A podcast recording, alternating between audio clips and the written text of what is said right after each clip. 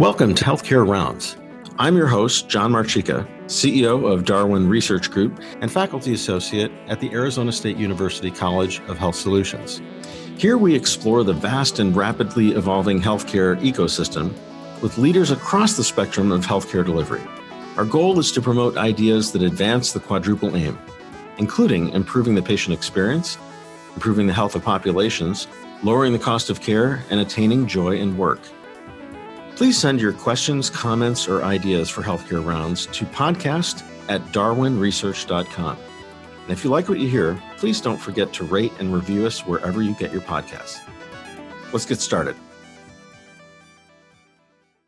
Chris Johnson is the CEO of Landmark Health. Chris joined Landmark in 2017 as Vice President and General Manager responsible for launching the New England market. Most recently, Chris has served as Landmark's head of corporate development, responsible for the company's growth strategy, strategic partnerships, mergers and acquisitions, and public policy. In this position, Chris played an integral role in spearheading Landmark's merger with Optum and leading the company's integration into Optum's home and community platform. Prior to Landmark, Chris was a principal at Innosight, a healthcare focused growth strategy consultancy, and co founder of Predilytics, a healthcare analytics business. Chris holds a Bachelor of Arts in Economics from Harvard College and an MBA from Harvard Business School. So, uh, first, I'd like to say thank you, uh, Chris Johnson, for um, spending some time with me today. And uh, our listeners will appreciate this as well. Um, by now, I would have read in, or somebody would have read in your bio so through the magic of podcast recording. Um, but just kind of in your own words, tell me a little bit about your background and what eventually uh, led you to Landmark Health. Yeah, thanks, John. Um, I'm a, I guess I'm a, I'm a New Englander through and through. I grew up in a small town in Massachusetts, um, and started my career in strategy consulting. Had the great opportunity to work with a fellow named Clay Christensen, who was a professor um, at Harvard Business School, really famous for his theory of disruptive innovation and I'm familiar with that. Yeah, how innovation kind of can help really transform uh, industries and the basis of competition in industries. Um, and I was introduced to him when I was still in college, um, not really yet knowing what I wanted to do, um, and had the opportunity to join his young consulting firm called Innosight. Um, and had a great chance to get exposure to a number of industries, but primarily healthcare is really what caught my interest um, and got to work with a number of large um, life science organizations, medical device organizations, as well as um, increasingly, I was really drawn to uh, healthcare delivery, health systems, as well as payers. Um, because one of the things I started to see was that healthcare is this really massive industry, as everyone knows, but that the knowledge in it was often like very siloed. And I was kind of naive coming into this and didn't appreciate that everyone kind of knew their their a lot of folks kind of knew their part of the world really really well. But as you think about it as a systems problem, if you really wanted to transform the industry, you, you needed to kind of think across silos um, and had the opportunity to do that at Innosight, where we're really helping organizations think about like what does the future of healthcare look like and how do you start to blur some of those lines.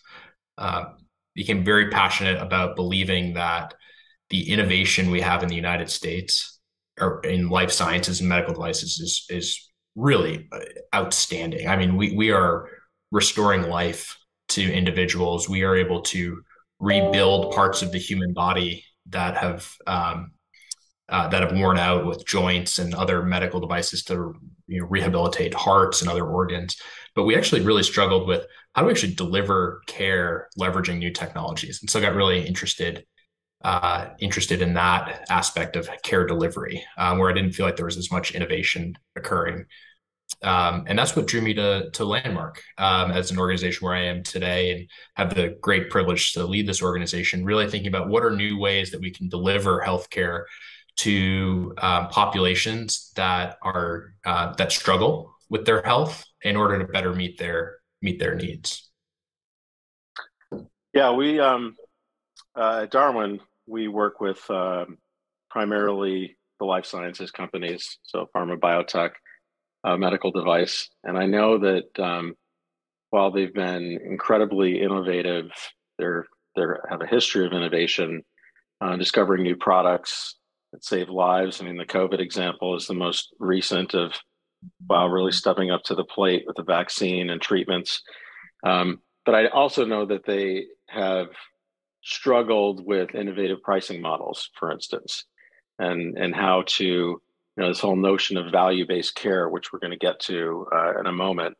Um, so sticking with the the seniors theme, I pulled a quote. I remembered this what was from a an AARP article several years ago, but they noted that the caregiver support ratio was mm-hmm. more than seven potential caregivers for every person aged 80 and older. And that was back in 2010. Their estimate by 2030, that number was going to decline to four to one ratio and by less than three to one by 2050. So I just pulled that that quote to kind of get us just in a discussion about what are some of the issues um, and challenges with aging in the U.S. today? Yeah, it's. Um, I, I, tell our, our organization like getting old in the United States is very hard.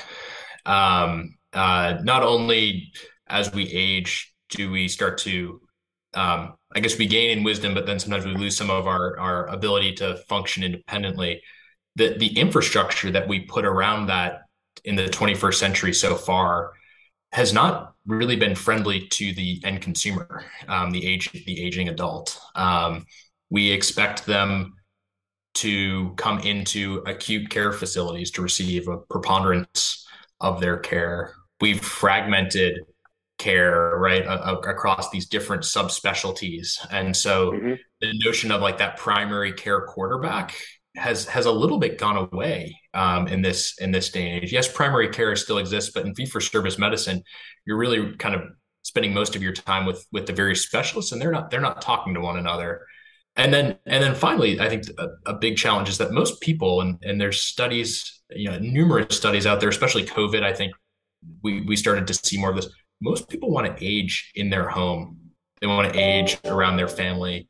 They want to age surrounded by family and friends and um, uh, today, we actually expect that folks will, you know, in the home maybe that they've lived for most of their life will actually up and move in the last couple of years of life to a foreign uh, living environment, like a senior living or senior living community or a, some sort of assisted living community. I think that's that can be it works for some, but I think for a lot of folks that, that that's the de novo way that we age can be can be quite challenging. Um, and and is not really maybe what they deserve as as we approach uh, end end of life. Um, so I, I think a combination of those things make it quite challenging to age. And and it for me it the, the that kind of silver tsunami that you were talking about right? You know there's around 60 million Medicare age uh, individuals today, growing to north of 80 million by 2030 in the United States alone. Um, in a population where our, our own kind of growth rate has stagnated um, uh, in the United States, it's going to create an, a, a, an environment where we need to really rethink how do we get those services to our parents, to our grandparents, to help them live really meaningful lives at the end, at, at as they're you know as they continue to age. And we can't just throw more bodies at it because to your point, there's not more bodies that we can keep doing that. We need to be right. innovative and think differently about how to how to surround folks.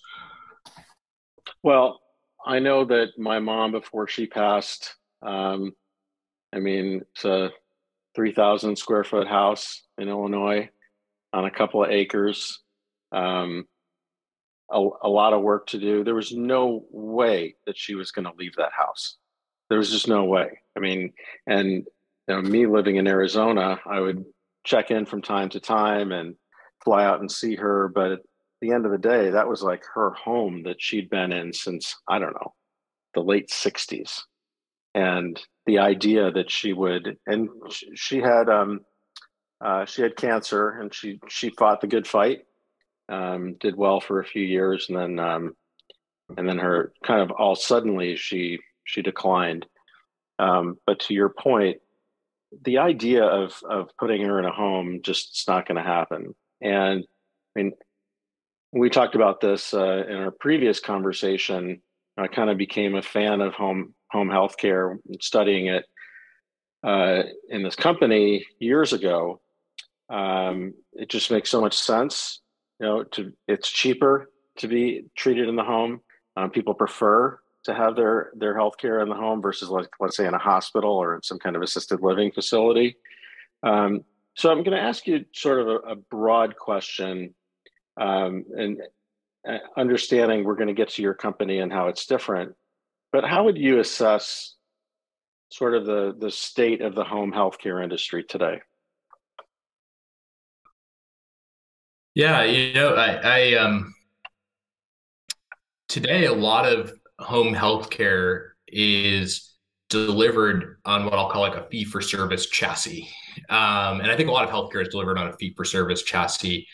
But what I mean by that is um, over the years, Medicare has put in place a reimbursement system for that delivers a vast majority of home health. And, and when I think of home health, I think under that moniker, traditionally you think of you know a, a skilled nursing service provided in the home or physical therapy provided in the home, generally for someone on the, on, on a post acute um, moment. So after they've been maybe admitted to a hospital and then discharged home to help stabilize them um, back sure. in the community. Um, and the, the, the the a lot of the dollars that flow that way today are not necessarily based on the outcomes that are generated, but more is someone clinically indicated according to kind of the CMS rules to receive those services in the home. And then, you know, a, a, an episode is opened up that you can charge a certain number of visits. And then once that kind of regulatory um, period is passed, is either recertified for more more care or closed off. But ultimately, no one's on the hook to think about did this actually prevent a hospitalization? This prevent a readmission to the to a hospital. We just kind of hope that it did, um, and I think that, sure. That that's kind of the interesting thing about home health is we actually have a, a really massive home health workforce today. Um, I think the opportunity is to rethink how we deploy that and expand maybe our definition of how we think of of care in the home or or home health. Um, thinking about personal care aides, thinking about family members, right? Like a, a, vast majority of home health, I'd argue, is is kind of not even accounted for in GDP. It's it's the the sons, the daughters, the spouses that are actually delivering that care, um, that care in the home. Uh, so I think it's a really big industry. I think it's one that's not been t- often thought of as kind of the most innovative part of healthcare. But with some of the trends you talked about earlier, where people want to receive care in the home, I'd argue it can be one of the more effective ways to deliver care. I think there's a tremendous opportunity there. So um, I I don't know if you had a chance to read this, um, but I, I pulled something that I wrote back in 2015 for Health Affairs, and I'm just going to read um, two little sections. So in the start, uh, starting this, I say in the current reality of home healthcare, if you're a home health provider and not part of a hospital or health system, your world looks something like this. A hospital discharge planner, your customer, chooses which agency will care for the homebound patient, also your customer. CMS, another customer, dictates how much you get paid and has recently decided to pay you less each year. You itemize every last thing you do and spend hours learning coding techniques to maximize how much you get reimbursed. And by the way, you have a hard time finding people to work for you at a wage where you can be profitable.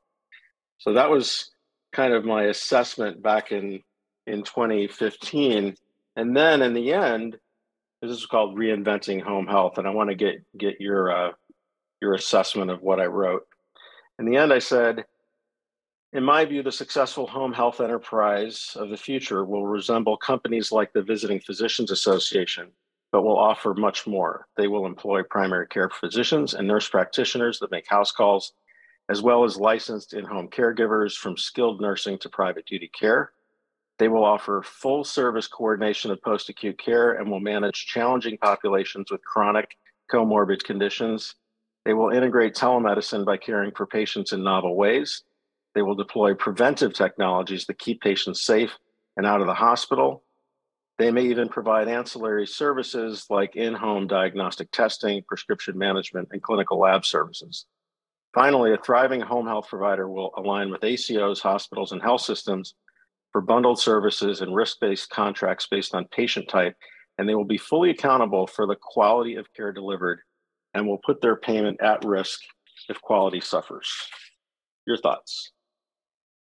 John, I almost think we should be switching spots in this in this conversation. uh, there, you know, there there's something eerie. Um, uh, our our organization, Landmark, which I know we'll talk about a little bit more in a few minutes, we actually did our first house call, um, physician house call in October of 2014. So sometime while you were writing that document, wow. I'd argue we were beginning to build and execute against a strategy that looked very, very similar to what you described in the second paragraph that you read to us. I, um, I think one of the really surprising things about your your piece um, is that the the the that first that industry dynamic you described at the beginning, not not much has changed over the last six or seven years for what I would call like your traditional home health um, industry. Um, I think you are starting to see some um, innovative disruptors doing kind of the second paragraph, and I'd put Landmark in that bucket. But there are others across the country that I think are starting to think about how can we take medical value based models to deploy care in the home that provide a much better experience for patients and their families, provide better clinical care and outcomes, and reduce overall costs to the healthcare system because we're providing proactive care that prevents downstream really catastrophic costs when someone's calling 911 and being admitted into the hospital via the emergency department for really uh, the exacerbation of conditions that if we just got upstream you know any primary care doc or their teams could could could really effectively treat that patient, keep them in place. It's it's just it's like baffling to me. Again, like kind of that outsider perspective that I was talking about at the beginning. Like it seems really simple to me, but it it cuts against the grain of the way that healthcare has been delivered in this country over the last 30 or 40 years that I think is what makes it a challenge. Yeah, well, that's um, it's interesting. Um, let's talk about Landmark Health, um, and tell me a little bit about um, the company that you're leading and what makes it so different from um, traditional home healthcare. You know, when we first started talking, I was just um, sort of the pre-interview. Um, I was just blown away at, at how different, and it, it actually encouraged me to go find this piece that I had written years ago. Because you're right, I don't think by and large the industry has changed all that much. Um, you know, with the the major providers that you think of. So um, how is uh, Landmark different? Yeah. Um, so at, at, Landmark, we are a we're a medical group. Um, we provide in-home comprehensive primary care services to seniors with serious illness. Um, so think of our average patient being you know, about 80 years old and has eight to nine chronic conditions.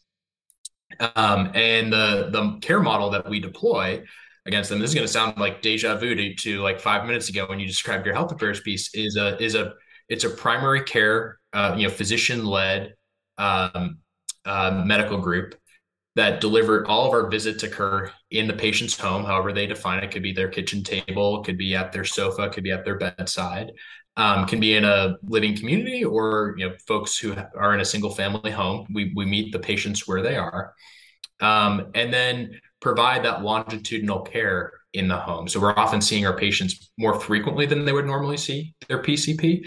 Um, our highest acuity patients might be seeing us once a month, sometimes even more frequently for periods of time if they really need that extra primary care to help stabilize a particular uh, episode.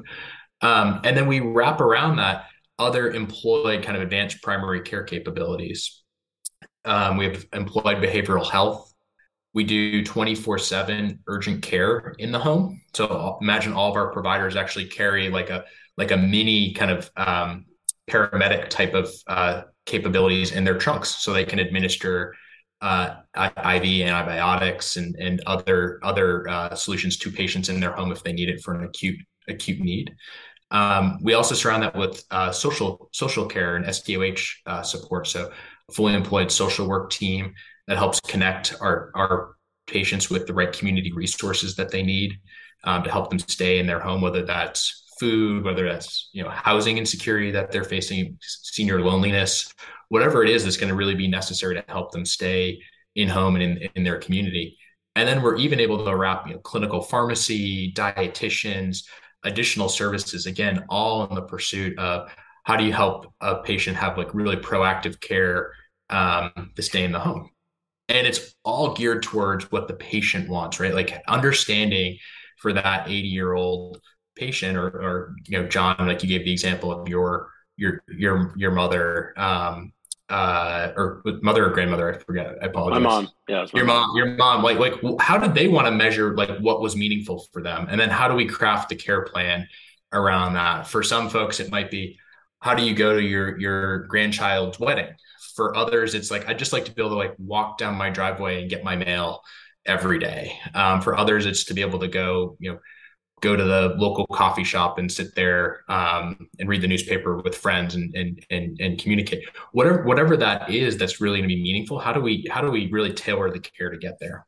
Um, and then the most important thing is we wrap this clinical model around a a financial model, a value based care model that allows us to say, hey, that all sounds really nice, but it also sounds really expensive, right? Sending physicians yeah, into a home, um, all these things in the home. That sounds that sounds really nice. Um, what we're able to do is we work. Our primary customers are are um, either Medicare Advantage health plans or um, provider groups that are at full risk for their Medicare beneficiaries, um, and we strike full risk uh, arrangements with those with those partners.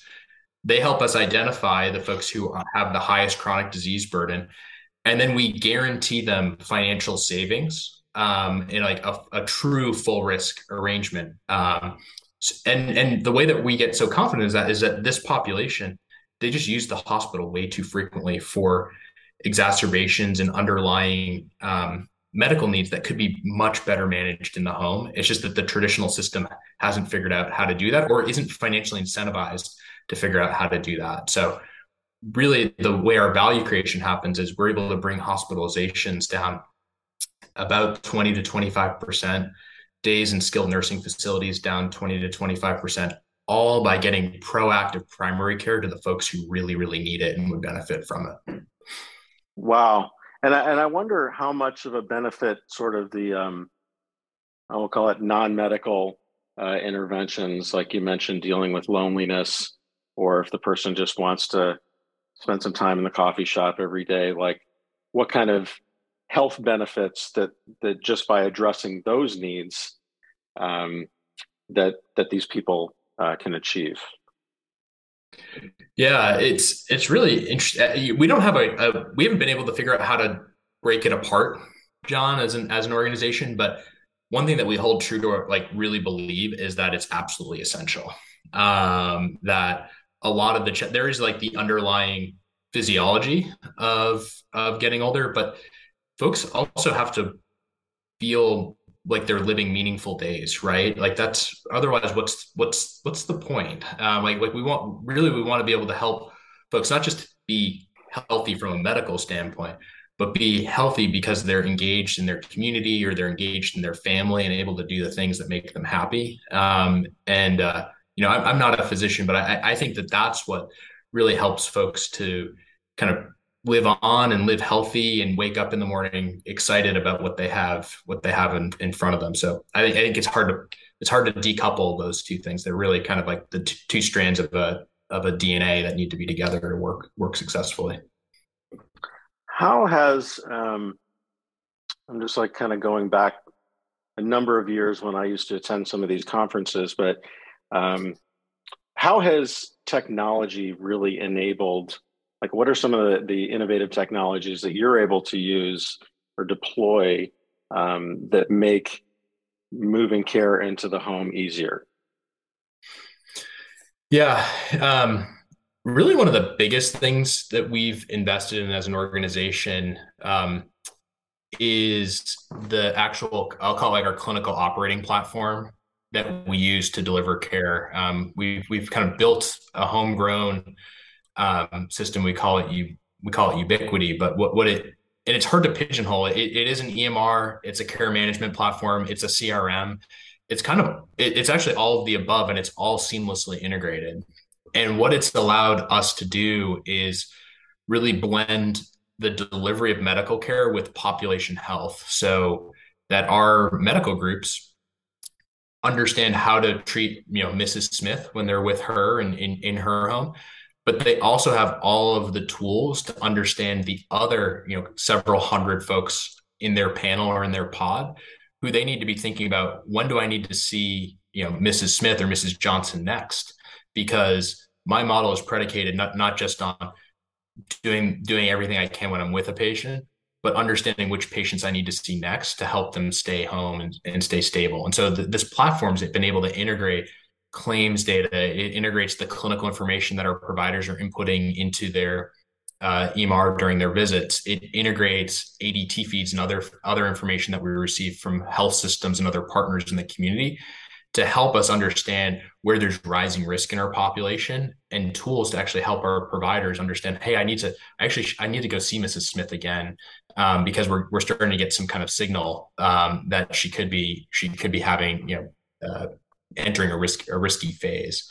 So that's that's really where we've spent a lot of our time and energy and and a lot of our training ability too to help take a team that you know grew up in fee for service medicine and are entering this this new world of value based uh, medicine and the different ways you need to think about how you spend your time and how you see your your patient panel. Um, but it's probably a little different than what you maybe were expecting me to say around remote patient monitoring and um, some of the those other technologies that you're seeing out there in the world. We're not against. We've never been against them. We, we've actually just found that it's actually the population health tools that have driven the most value for us over, over the years, and where we've invested most of our um, most of our resources.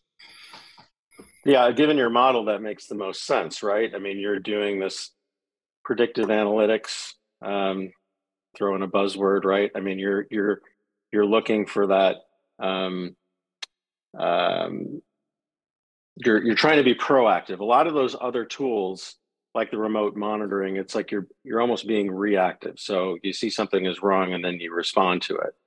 Um, but in this way, it's more of a, a proactive um, use of technology.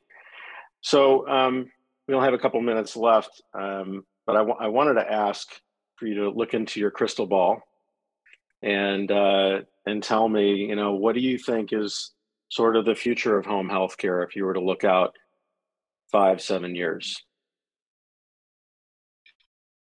You know, uh, a couple things that I mentioned, John. I, this is the first is not necessarily just related to home healthcare, but I think is an enabler of more care in the home happening in the future. I, I think that we're we are in a moment where we're going to see a tremendous amount of the healthcare dollar shift away from traditional health systems and kind of hospital centric organizations to community based you know more primary care oriented organizations. I think we're starting to see even some in some of the early innings of value based care but i think this kind of consolidation of all healthcare around acute hospitals that we've seen play out over the last three or four decades is going is going to slow and the hospital will not be the facility through which revenue is generated and volume must be pushed to a to a world where we say you know more primary care is the source of revenue and hospitals should be used but they're they're actually going to be more of a cost center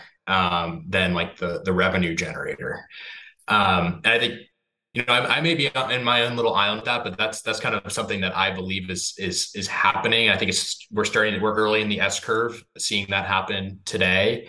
But as that happens, I think it unlocks tremendous innov- opportunities for innovation, right? We're talking about the shifting of trillions of dollars potentially of healthcare dollars sure. to like a different, a different, um, uh, a different part of the of a different value pool. So, so that's like one big, big shift that I think is happening. I, I think there's going to be a lot of innovation that happens around folks who are able to craft the business models that help support and enable um, the those shifting premium dollars. The the second, uh, to, more specific to home health, I, I really do think that we're we're in the early innings. Like I said, most of most of home health is still kind of that that that first paragraph you read to us from your your health affairs article. I think that there's going to be a tremendous amount of innovation that comes to those traditional home health agencies. You know, there's there's uh, I want to say 15,000 or something home health agencies across the United States.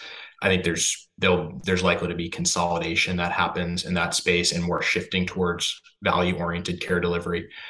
I think that we will start to see actual, you know, a lot of that re- remote patient monitoring and virtual care more closely coupled with healthcare delivery that's in the home. And I think that's kind of the missing piece that I haven't we haven't seen play out quite as much either. You know, during COVID, everyone was like, "Hey, virtual care is the future." I think really the virtual care is an enabler of the future, where more care is delivered remotely and more more close to patients and consumers in their home and building those connections versus saying hey i'm a virtual care company or i'm a home care company really coupling those those together to form that that next capability in the home that's you know cost efficient but highly clinically effective and obviously delights the consumer um, along the way so maybe those are my two crystal crystal balls. Um, you'll have to hold me accountable in, in a couple of years. Yeah, no, I think I think those. Uh, I would agree with both of those. So the, that's that's some some good insights. Um, Chris, thank you so much again for for taking time out of your day. I think this is going to be um, terrific. People are going to be surprised if they don't know Landmark. They're going to be surprised at how successful that you're you're you've become, and um, and I, I hope we keep in touch. And I wish you the the best of success. John, thanks for having me. It was a pleasure to speak with you, and uh, look forward to staying in touch as well. On behalf of all of us at Darwin Research Group, thanks for listening. Healthcare Rounds is produced and engineered by me, Sam Yates, with theme music by John Marchica. Darwin Research Group leverages the power of information to enhance human health by providing advanced market intelligence and in depth customer insights to healthcare executives. Our strategic focus is on healthcare delivery systems and the global shift toward value based care. Check us out at darwinresearch.com. See you next round.